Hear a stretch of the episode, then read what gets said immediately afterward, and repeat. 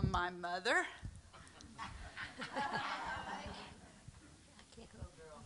I just want to tell you, I've been so blessed this week. I read this. I can't hold this. I've been so blessed this week. I've been so uh, happy to read this. Wacoan, you know, it has articles in it, and they're usually they're so long I don't even read them. This is on Annie Rhodes Johnigan. This is Chris. Ro- this is Gary Rhodes' daughter, and she's doing so well. She's she's getting ready for the Olympics, pole vaulting. It's an art, long article, but you'll enjoy reading it. She sprained her ankle about a, uh, a month ago, and uh, uh, so be in prayer for her because as she goes into her trials and stuff like this, this can really make a difference. Uh, I see her uh, every once in a while at the health club where I work out. She's just a great girl, great girl, and her husband, uh, Zach Johnny, is, is pastor at Chalk Bluff Baptist. Yeah. So did you all hear that? I see some heads like this. Okay, so that, that was about Gary Rhodes' daughter who sprained her ankle about a month ago. Please be praying for her for full recovery. She gets opportunities to share her faith and share the gospel everywhere she goes.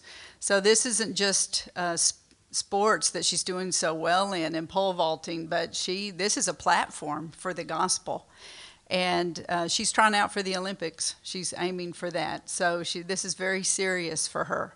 But she also, the, one of the final paragraphs was all about how her, her husband's a pastor and how the greatest thing in her life is knowing and loving the Lord and serving Him, and it's all about Jesus and all that. So if you haven't gotten a Wacoan, you want to read that article, it'll bless you. Okay, on your tables, I'm not sure, did everyone get a little slip of paper on your tables that has a few questions on it? It's a little slip of paper. Okay, if you don't, hi Dutch. Hello, Dutch's son.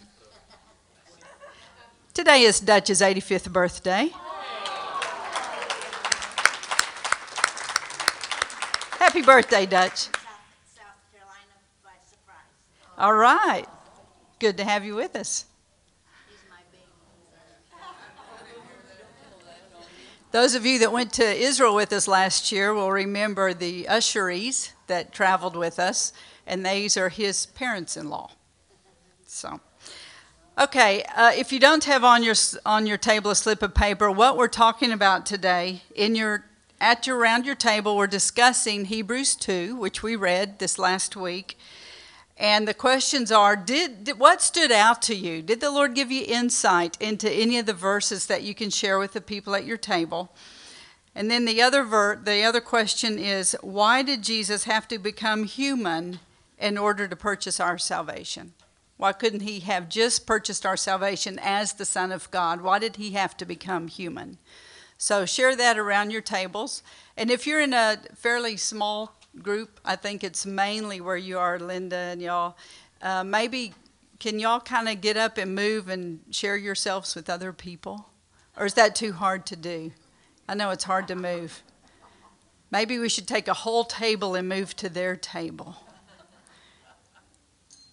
So let's begin sharing together, okay?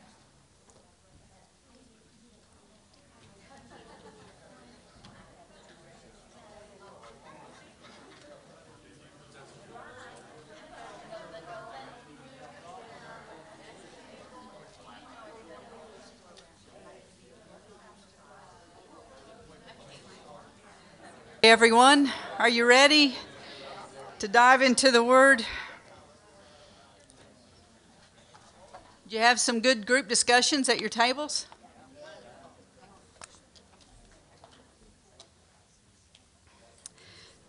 Good. Yes, ma'am. Good. Terry, we're glad you're here. Good to have you. Is anyone here for the first time? I don't think so. Oh, yeah, Timmy's husband, Stu. Hey, Stu Abens. Good to have you with us. Thank you, Stu. Been sitting at his table. I forgot he was new. Okay, so I hope you're all open to Hebrews chapter 2. We're going to start reading in verse 5. And as you have your Bible and hold it or put your hand on it, let's pray over it. Lord, we thank you that your word is living, it's alive, it's active, it's powerful, it's energized. It's able to sort between soul and spirit in our own lives. It discerns the thoughts and intents of our hearts. Lord, as we look into your word, we see a mirror of who we are, and we realize how desperately we need a Messiah. We need a Savior. Thank you, Jesus, for coming for us. Holy Spirit, would you breathe fresh life, fresh anointing over your word today? And would you quicken our minds to be able to understand it? Would you open our hearts to receive it, that it will be the engrafted word that will bear fruit in our lives? Lord, we turn our attention onto you. We focus on you. We are open to what you want to say to us today. So speak, Lord. Your bondservants are listening. And we pray it in Jesus' name. Amen. Everyone can please sign the sheets that are on your table, please. Attendance sheets. Please sign your name on those. Hebrews 2, we're going to start in 5, 5 through 9. For he has not put the world to come of which we speak in subjection to angels, but one testified in a certain place, which was Psalm 8, saying, What is man that you are mindful of him, or the Son of Man that you take care of him? You made him a little lower than the angels. You crowned him with glory and honor and you set him over the works of your hands. You've put all things in subjection under his feet. For in that he put all in subjection under him, he left nothing that is not put under him. But now we do not see yet all things put under him. But we see Jesus, who was made a little lower than the angels for the suffering of death, crowned with glory and honor, that he, by the grace of God, might taste death for everyone. So we saw last week as we concluded our teaching on Hebrews 2 1 through 5, we saw that at the end of all things, as we know them, the earth and the heavens will be destroyed and God will create a new world. And Jesus will reign as king forever and ever. So verses 6 through 8 is a quote from Psalm 8 in here, we see that he's actually reflecting back on Genesis 1, where God gave dominion over his creation and put all things under Adam's feet. That's how it started out in Genesis 1. But Adam gave over his rule, his dominion, when he sinned, and so now we don't see all things under man's feet. We'll only see the full dominion of man over creation again in the new earth. And while Jesus was here on earth, he was Lord of creation, but he also stayed within natural laws, like the law of gravity. He overcame them when he wanted to, like when he walked on the water, when he raised a few people from death back to life, when he took a couple of meals and he multiplied them to feed thousands of people. But the Jews of his day did not see him as reigning in, in a reigning leadership position. They saw him in a natural, frail body made of flesh and bones and blood. He needed food, water, and rest like the rest of us. They saw him tortured, they saw him crucified. So when Jesus came the first time, he did not come as a king. He was not seeking political power. He came to redeem mankind through sacrificing his life. He tasted death for everyone, according to verse 9. So the atonement that Jesus provided was universal. Now, I know this isn't all new, but it's good to reflect on this. And that's why the writer of Hebrews was bringing it all back up. He's teaching these, these Jewish believers again to remind them of who Jesus is and what all Jesus did. So, right now, according to verse 8, we do not see all of earth put under the feet of Jesus. We don't see him reigning now, but we who know him perceive him as crowned with glory and honor because we know he's sitting at the right hand of the Father on the throne of God. He's Lord of creation and he's Lord of everything. But it says there's coming a time when all things are put under his feet. But right now, he's in a ruling position. We see him that way, but the rest of the world don't yet see him that way. We're eagerly waiting and persevering until the day when he does rule on earth, even as he does in heaven. And so we pray that prayer. And he said, This is the way you're to pray. Our Father who art in heaven, hallowed be your name. Your kingdom come, your will be done even as it is in heaven. So, verse 10, he says, It was fitting for him, for whom are all things, and by whom are all things, in bringing many sons to glory, to make the author of their salvation perfect through sufferings. Let's hold, hold your place there and, and flip over to Colossians chapter 1. He's speaking of Jesus here, for whom are all things and by whom are all things. And so in Colossians 1, in verse 15, it says, He, Jesus, is the image of the invisible God, the firstborn, which means not that he was born, it means the preeminent one, the preeminent one over all creation. For by him all things were created that are in heaven and that are on earth, visible and invisible, whether thrones or dominions or principalities or powers. All things were created through him and for him, and he is before all things, and in him all things consist. It's a great passage to memorize so that you can declare it with authority as you're praying the word. Okay, so let's go back to Hebrews 2. So it says, toward the end of that verse, to make the author of their salvation perfect through sufferings. Does that mean Jesus was not perfect? Actually, he was perfect in every way. He was perfect morally, he was perfect spiritually. The Greek word translated perfect actually means complete or mature. And so Jesus had to suffer to bring all things into completion, to bring all things into maturity for our salvation. He did not need to suffer for his salvation because he never sinned. His full obedience, which included suffering, demonstrates that he was the perfect sacrifice for us. Through suffering, Jesus completed the work necessary for our salvation. And if you'll look at Hebrews 5 8 and 9, similar thought here.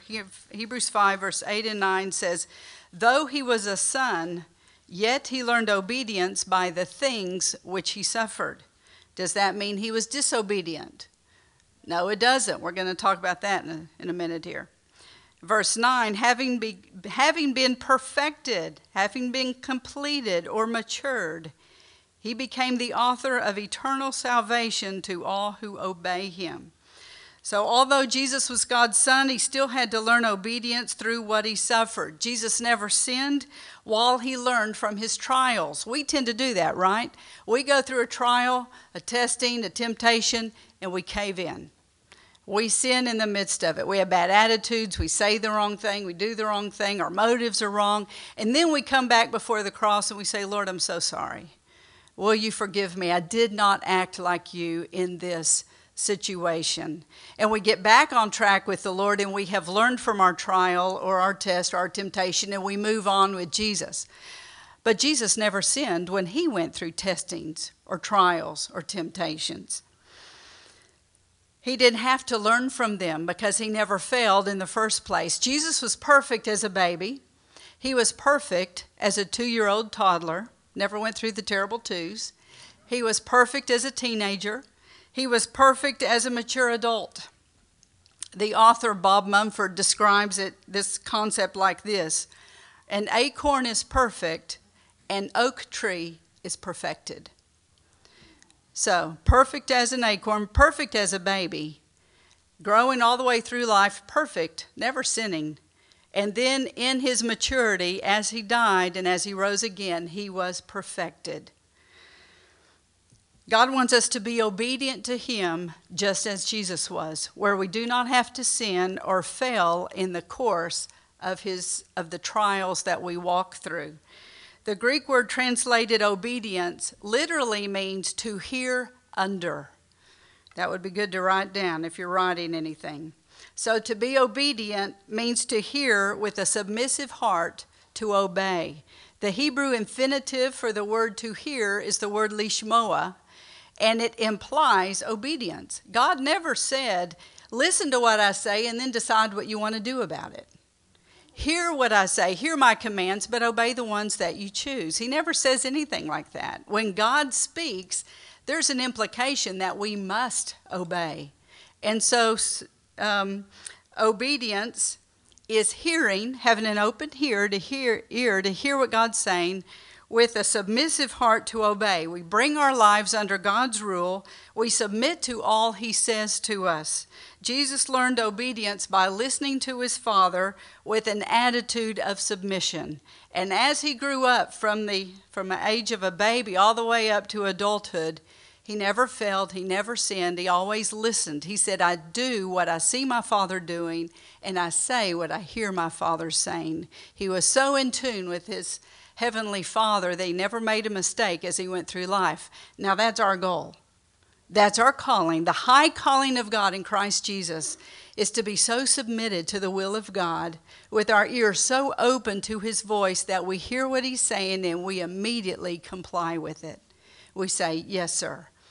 It's almost like you sense the presence of the Lord, you know He's about to say something, and so you salute Him and say, Yes, sir. Whatever you want to say, my answer is yes. Whatever the command is, my answer is yes. It's like signing a blank check and saying, Lord, you fill it in. Where I live, what I do, who my family members are, what my vocation will be.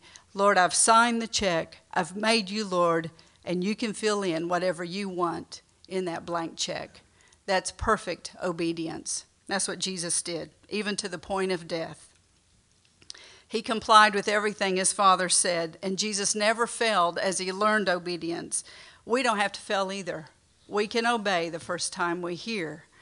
The problem is we've grown up in a, in a culture of we hear, we choose what we want to do. We see that it didn't work out well, so we repent, so then we obey what he says. Look at the time we waste, right?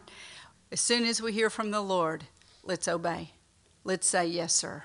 Let's do what he says to do. Jesus suffered temptation and death so that he could qualify as our captain and leader. His suffering made him complete as an all sufficient Savior. He was mature, he was complete through his suffering. He shared our human experience completely. You look at verse 14, Hebrews 2:14 says, Inasmuch then as the children have partaken of flesh and blood, he himself likewise shared in the same, that through death he might destroy him who had the power of death, that is, the devil. And then jump down to verse 17. Therefore, in all things he had to be made like his brethren, that he might be a merciful and faithful high priest in things pertaining to God, to make propitiation for the sins of the people. Devotional author Bob Gass wrote this about suffering.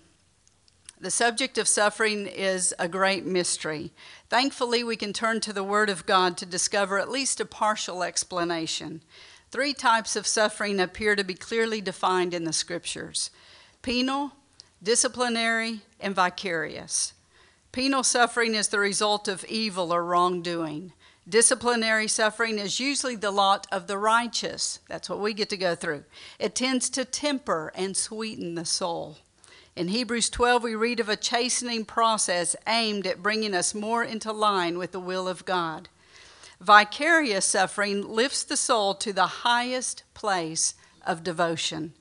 We've known wives to suffer because of husbands. We've known husbands that have suffered because of wives. We know parents that have suffered because of children. Many times, loved ones are drawn to Christ or a more holy Christian life because of the suffering of someone near and dear. Here is where the suffering of our Lord is revealed as to its purpose and nature. He suffered vicariously for us. How grateful we should be to discover someone cared enough to suffer. All right, let's read on in verse 11. Aren't you glad Jesus cared enough to suffer? Verse 11 says, For both he, that's Jesus, who sanctifies, and those who are being sanctified, that's us, are all of one, for which reason he's not ashamed to call them brethren, saying, I will declare your name to my brethren. In the midst of the congregation, I will sing praise to you. And again, I will put my trust in him. And again, here am I and the children whom God has given me. Jesus is one with those he saves. In his physical birth, he shared our descent from Adam. He took on flesh and blood. When we are born again, we become members of his family, the family of God. We're adopted by God, and he becomes our father. And Jesus is not ashamed to call us his brothers and sisters. I love that thought. He's not ashamed of us. He's not ashamed to be related to us, for us to be his siblings. Psalm 22 verse 22 is the verse quoted in Hebrews 2:12. And this verse prophesied that the Messiah would have a congregation, a company of volunteers that are willing to follow him. They would not only be brethren to one another as we are, but they'd also be brethren to him the Messiah would declare the Father's name to them. And the word name is the word onoma, and it means nature, character, rank, authority, person. So when he says in verse 12, I will declare your name to my brethren, what it was speaking of prophetically the Messiah that we know Jesus did, he said, I will explain to my brethren who you are what your nature is, what your character is, what your attributes are, what your traits are. I will reveal you to my brethren. And in the midst of them, I will praise you. Don't you love it? When we praise the Lord, Jesus on his throne next to the Father is praising him with us. I think that's neat. We can picture that this morning as we're all worshiping the Lord together in the gathering. Just picture Jesus on the throne singing right along with us in praise to the Father.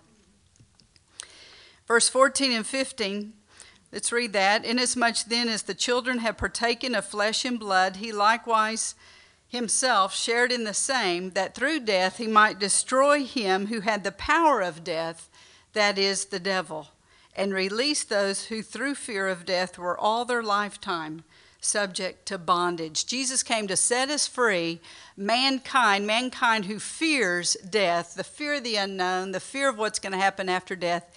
He came to set us all free from that with his salvation. He became human so he could reveal the Father to us. He had to die in order to destroy the devil's power over death. And only then could he deliver those who live in fear of death and free them to live for him. So when we are in Christ, when we belong to God, we don't need to fear death. Jesus destroyed the power of death, it is defeated. It's really just the doorway into heaven. I went to someone's uh, memorial service, and by the pictures, there was a plaque that was on a door, representative of the door of that person, and it said, She is not here, she has changed residence. and that's, that's what's going to be like for us. We're just going to change residence and go from this broken, dysfunctional world that's corrupt and filled with sin to a glorious world. In fact, let's read a little bit about that. If you'll go to, to Revelation chapter 20, we're going to read the last verses of chapter 20 and the first verses of chapter 21. It's just a picture of our future. Revelation 20, we'll, we'll start with verse 11. Then I saw a great white throne and him who sat on it, from whose face the earth and the heaven fled away, and there was found no place for them. And I saw the dead, so these are those who have transferred their residence. I saw the dead, small and great, standing before God. And the books were opened. And another book was opened, which is the book of life. And the dead were judged according to their works. So, will we be judged? Yes, we will. Our salvation is secure in Jesus, but we will be judged according to our works. By the things which were written in the books. The sea gave up the dead who were in it, and death and Hades delivered up the dead who were in them. And they were judged, each one according to his works. Then death and Hades were cast into the lake of fire. This is the second death. And anyone not found written in the book of life was cast into the lake of fire. I want to make sure our names and the names of our loved ones and our neighbors and everyone we know are written in the Lamb's book of life. And then starting chapter 21, I saw a new heaven and a new earth. So we read about them last week in 2 Peter 3. John the Apostle writes, I saw a new heaven and a new earth. So he saw into the future. He had a vision of what it would be like. For the first heaven and the first earth had passed away. Also, there was no more sea. Then I, John, saw the holy city, New Jerusalem, coming down out of heaven from God, prepared as a bride adorned for her husband. And I heard a loud voice from heaven saying, Behold, the tabernacle of God is with men, and he will dwell with them, and they shall be his people, and God himself will be with them and be their God. And God will wipe away every tear from their eyes. There shall be no more death. Death has been defeated, nor sorrow, nor crying. There shall be no more pain. Praise the Lord. For the former things have passed away. And then he who sat on the throne said, Behold, I make all things new. And he said to me, Write, for these words are true and faithful. You can stake your life on these words. Okay, let's go back to Hebrews 2. As part of our future, it's going to be a great day. Verse 16 For indeed he does not give aid to angels, but he does give aid to the seed of Abraham. The seed of Abraham is referring to the spiritual seed of Abraham, which includes uh, non Jews as well as Jews who have accepted Yeshua, Jesus, as their Messiah. Jesus did not take on the nature of angels, and he does not help angels. He actually sends angels to help us who have inherited salvation. He did take on man's nature, and he helps man. Verse 17 Therefore, in all things, Jesus had to be made like his brethren, that's us, that he might be a merciful and faithful high priest in things pertaining to God, to make propitiation for the sins of the people. For in that he himself has suffered, being tempted, He's able to aid those who are tempted. In the Old Testament, the high priest was the mediator between God and his people. He offered animal sacrifices and blood according to the law for people's sins. And Jesus is now our eternal high priest. He has shed his blood for our sin forever. He's once and for all paid the penalty for all sin by his sacrificial death. And it says in verse 18 that he was tempted. Now, let me before I go there, let me just say a little bit more about verse 17. He paid for all the sins for all people everywhere. So that means all of our sin, past, present, and future, Jesus has already paid the penalty for. So does that mean that we never need to confess our sin because he's already covered it? No, it doesn't mean that. It says in 1 John 1 9, if we confess our sin, he's faithful and just to forgive us our sins and to cleanse us from all unrighteousness. He's just because he's already paid for it, it's already covered. But we still need to confess our sin before him. We need to repent of our sin. We need to be progressively becoming like Jesus. So in verse 18, in that he himself has suffered, being tempted, he's able to aid those who are tempted. Jesus was tempted, and it's the Greek word parazo, which does not just mean temptation, it also means testing, scrutinizing, examining. So it says Jesus was tested. He was proved, he was scrutinized, he was tempted, and in all of that, he did not sin. He understands our struggles, He understands our temptations, and He's able to aid us, to relieve us, and help us when we are tempted and tested. What a Messiah, what a Savior. And then in chapter 3, verse 1, it says, Therefore, therefore, knowing this Jesus, knowing this Messiah, everything He did to purchase our salvation, therefore, holy brethren, you're set apart for God, you believe in Him, you trust in Him you belong to him. You're a partaker of the heavenly calling. Consider the apostle and the high priest of our confession, Christ Jesus. Consider him. Think about him. Actually, what it means is think carefully about this Jesus. Consider him means to observe him fully, perceive him, discover him, behold him, look on him, fix your mind on him, focus on him He's the apostle and the high priest of our confession. Man, don't you love him? Don't you just want to serve him with all that you are? You want to worship him, love him with all your heart, mind, soul, and strength? No other religion has a Savior like we do. And we could have been born anywhere and not even heard the gospel. And here we had the opportunity to hear it. The Holy Spirit convicted our hearts, gave us the opportunity to respond to it. We have responded to it, and He has saved us. He is still saving us, and He will save us to the uttermost, where we can live in eternity with Him in the new heaven and the new earth. So, to summarize, I'm going to give you about five points just in summary. Jesus is crowned with glory and honor, and someday He will rule on earth even as He does now in heaven. Jesus was the perfect sacrifice for our sin. He suffered vicariously for us. He learned obedience from what he suffered. This is the third point I have. And he never failed or sinned as he learned that obedience. He did it right the first time. Obedience means to hear with a submissive heart to obey. Four, Jesus had to become human to reveal the Father to us. He had to die and rise again to defeat death for us. He paid with his own blood for all sins, everywhere, for all time. And he's not ashamed to call us his brothers and sisters. And then lastly, Jesus was tempted like we are, and he can help us when we are tempted and tested. He is a faithful and merciful high priest.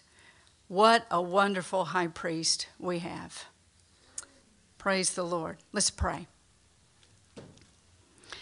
Jesus, we love you so much. Thank you for coming and taking our place. Thank you for being willing to leave the glories of heaven, to come as a baby, to live on this broken world, to suffer temptation, to suffer trials, to be crucified. Lord, everything you went through in order to purchase our salvation. Lord, today we want to say we are sorry when we have neglected this great salvation. When we've compromised, when we've gone astray, when we drifted, when we've become lukewarm or even cold, and we have not been passionately in love with the one who saved us, with the Father who adopted us, with the Holy Spirit who secured our salvation. And Lord, today we ask, would you bring us back? We are choosing to come back, but would you also usher us back into a place of passionate love for you, to where you are everything to us. Thank you for giving everything for us. May we do the same for you, to give it all. You gave us your life. Today, Lord, again, we give you our lives. We love you, Lord. May we never forget the tremendous price you paid. Thank you for becoming one of us so that we could become adopted into the family of God. We bless you, Lord. We worship you. And we pray in Jesus' name. Amen.